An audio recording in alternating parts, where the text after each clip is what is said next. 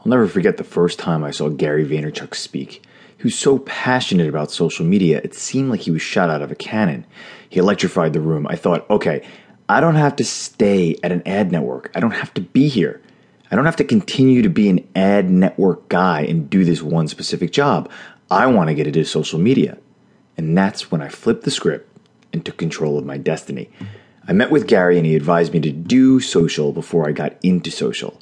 What he was telling me was that I needed to find out what I was passionate about and just start talking. I told him I was passionate about being a dad, so I started a blog called Dadzilla TV in which I would go on camera and review products for my daughter. Dadzilla TV gained traction, and I felt like I could do this. I figured out how to build a website and I hired a CSS coder. Reached back out to Vaynerchuk, who was having a lot of success with his VaynerMedia, and I asked if I could come work for him, but he declined, pointing out that I was married with a kid and a mortgage, and at this point he was hiring 22 year olds right out of college. He couldn't afford me.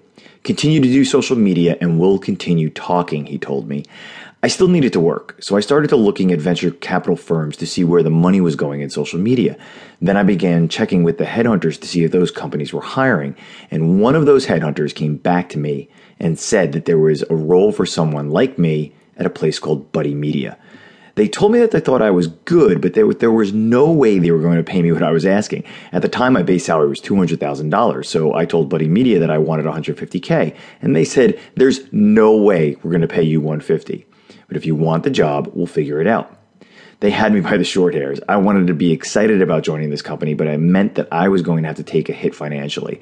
I had a come to Jesus moment with my wife where I told her that I had to do social media and that this was where my skill set could excel. At this time, I was blogging regularly and I had a strong readership. People were coming to my blog, about 6,000 followers on my Twitter account. A whole ecosystem of people were listening to me. I was becoming a real thought leader and drinking the social media Kool Aid like crazy. Meanwhile, I was making a base salary of 120, the least amount of money I'd made in six years, but I didn't care. I was bringing in huge clients, the NHL, Michael Kors, Saks Fifth Avenue. We became the leading software company in social media. And throughout it all, I was always trying to add value. I looked at the company's Twitter account and thought, it stinks. I asked my boss if I could manage it, and he told me, focus on selling. Buddy Media should have a blog, I explained to him, and he said, focus on selling. I wanted to contribute more to the company than just selling, and in hindsight, however, I realized that I probably upset a lot of people not staying in my lane, and now that I manage people, I get it. But the company hired a general manager from Google who arrived there because it had acquired DoubleClick, a competitor of a former company that I had worked. And the guy didn't know diddly about social media. And even worse, he thought he did. And we did not hit it off. This was my new boss, and I thought, this is not going to work well. And one morning, Two weeks into this new arrangement, I had a $350,000 contract from Publishers Clearinghouse that was going to be signed, a nice commission.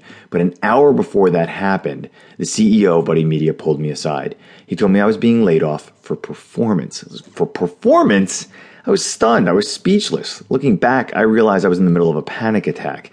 It was like that moment in Goodfellas where he thinks he's going to become a made man and instead, bam, they whack him.